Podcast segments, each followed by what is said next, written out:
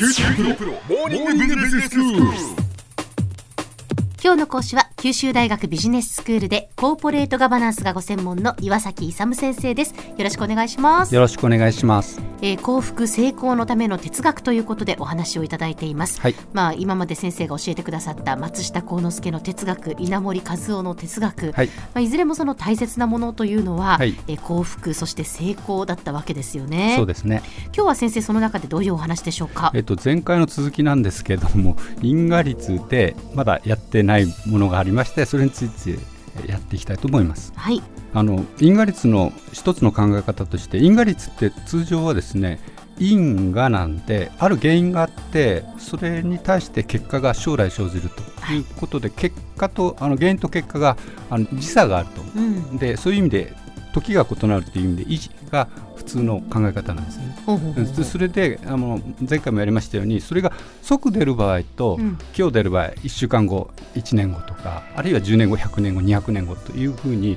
結果がいつ出るかっていうのは まあ必ずしもあの定まってないんですそうですよね、ええ。すぐ出るとも限らないってことですね、何かいいことをして、うんそれがもしかしたら、はい。その自分の子孫の代で出るかもしれないっていう。ね。うん。典型的な例はあれですよね。あの和歌山沖であのトルコの,、ええあの船が難破したやつを日本人助けたということで、トルコがすすごく日本人びいきになってるというような、あれ何百年後ですよね、はい。まあ、ずっとですけども。だからそういうふうに結果がですね長くあかかる場合もあるし、まあ、即出て即終わる場合もあるということなんです。今日はそれとは全く逆にですね、ええ。因果一如という考え方なんですけど、因果一如、うんねということでですね原因と結果が同時に出るというか原因と結果が同時に出る。要するにね普通の因果の法則でいくとあの良いことをすると良い結果が将来出るんじゃないかって期待するじゃないですか。ええその期待を持たないと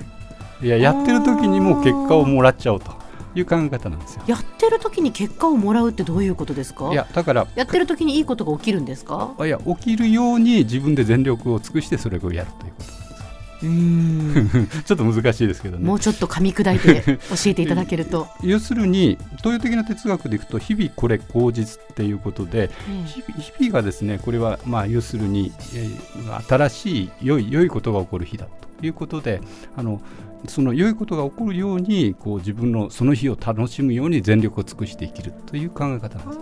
なるほど今何かをしてすぐ何かが起きる結果として出るってことではなくて、そうですね。そのその瞬間その瞬間、もう毎日毎日を楽しむってことですか？楽しむ。楽しむんですけどベストを尽くして楽しむ。あ。ベストを尽くして楽しむ、うんそうか。いいことが起こるようにベストを尽くして。だからそれ将来に期待するんじゃないけどね。でも期待しちゃいけない。ですよ難しいここが難しいですね。やっぱり哲学の難しいところですいやいけどやそこを期待してもいいんですけど期待しないでも、あのその行き切っちゃうというのがここの因果一年もう常にその瞬間をベストに、うんそうそうそう。ということを楽しむ。そうややることを楽しむはい。やることを楽しむんですね。だから楽しいことをやるんじゃなくて、ええ。することを楽しむ。やることに興味をあの見出してですね、はいでそういうことが重要なんですね。はい。だから楽しいことをやるんじゃなくてやることについていろんな興味を見見出してあの自分から見出してですねでベストを尽くしてやると。でそそのやった結果っていうのはあんまり期待しないと。もうそこのところで楽しんじゃうと。いうことなんですよね。でそれと全く同じ、えー裏表の考えなんですけどあの無為の信心ってあるんですよね。信心っていうのはあの真実の真に人って書くんですけど。誠の人って書くんですか？で無意ってあの位がないってことなんですけほど普通の人は社会生活でですねあの、えー常識とか肩書きとか基準いろんなものありますね。私は例えば大学教授とかアナウンサーとかなんとかっていやあの社長とかいろいろな肩書きとかそういうのあるじゃないですえか。えそういうのを全部とあ取りされてあのず行動すると。うん。いうことなん例えば私はあの社長だから例えばお茶組はしないとかね。そういうことじゃなくてもう普通の裸のその位を全部のぞい除いたはい。肩書きを除いた一人の人間として全てのやることを楽しんじゃうとだからどんなことでもですねあのあの積極的にやっていくということなんですね。だから一般的に見て肩書き低い人がやるような仕事だから私はやらないとかそういうんじゃなくてですね、そういう全てのことについて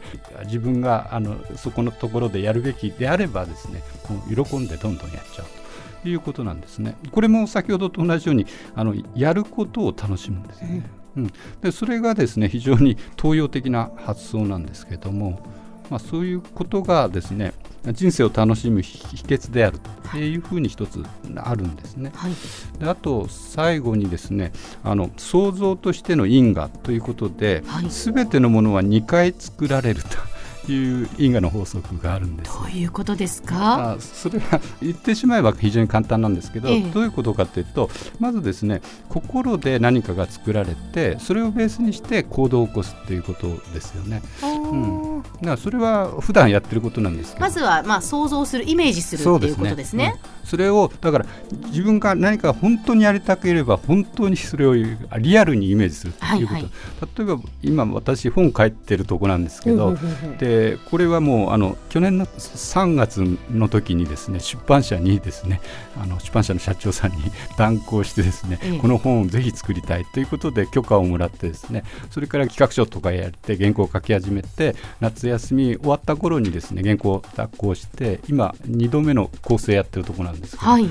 で今年出るんですけどそのようにですね要するに本当に出したいという、まあ、頭のイメージとで1回作られてそれが具体化して2度作られると、えー、だからそのいいことを思って積極的に思っていいことをすればいい結果になるというような例えばの例ですけどね、うん、うん、そういうことで、まあ、全てのものは2度作られるということで、まあ、家を作る場合でも料理を作る場合でも本を書く場合でもですねまあ、全て同じように2度作られるだからいいことだけを思っていいことだけで行動してくださいっていうのが因果なんですね、はい、で悪いことを思って悪いことをすると悪い結果になりますよと。いうことで、まあ、因果とあの想像としての因果ということで何かいろいろなクリエイティブなことをするのにですねこれが非常に重要であると。はい。では先生今日のまとめをお願いします。えっ、と人生を幸福にかつ成功するためにはですねやっぱり因果率というのが非常に重要であるということで因果率をあの哲学の一つとして生きていただければと思います。今日の講師は九州大学ビジネススクールでコーポレートガバナンスがご専門の岩崎勇先生でした。どうもありがとうございました。ありがとうございました。さて QT プロモーニングビジネススクールはブログからポッドキャストでもお聞きいただけますまた毎回の内容をまとめたものも掲載していますのでぜひ読んでお楽しみください。QT プロモーニングビジネススクール。お相手は小浜も子でした。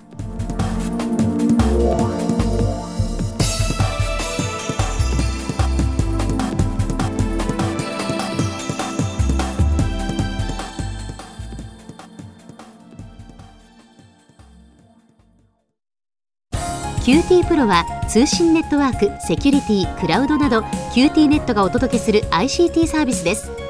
九州中に展開した光ファイバー網を基盤に一番身近なビジネスパートナーとして九州の企業自治体の皆様をサポートします。詳しくは QT プロで検索を。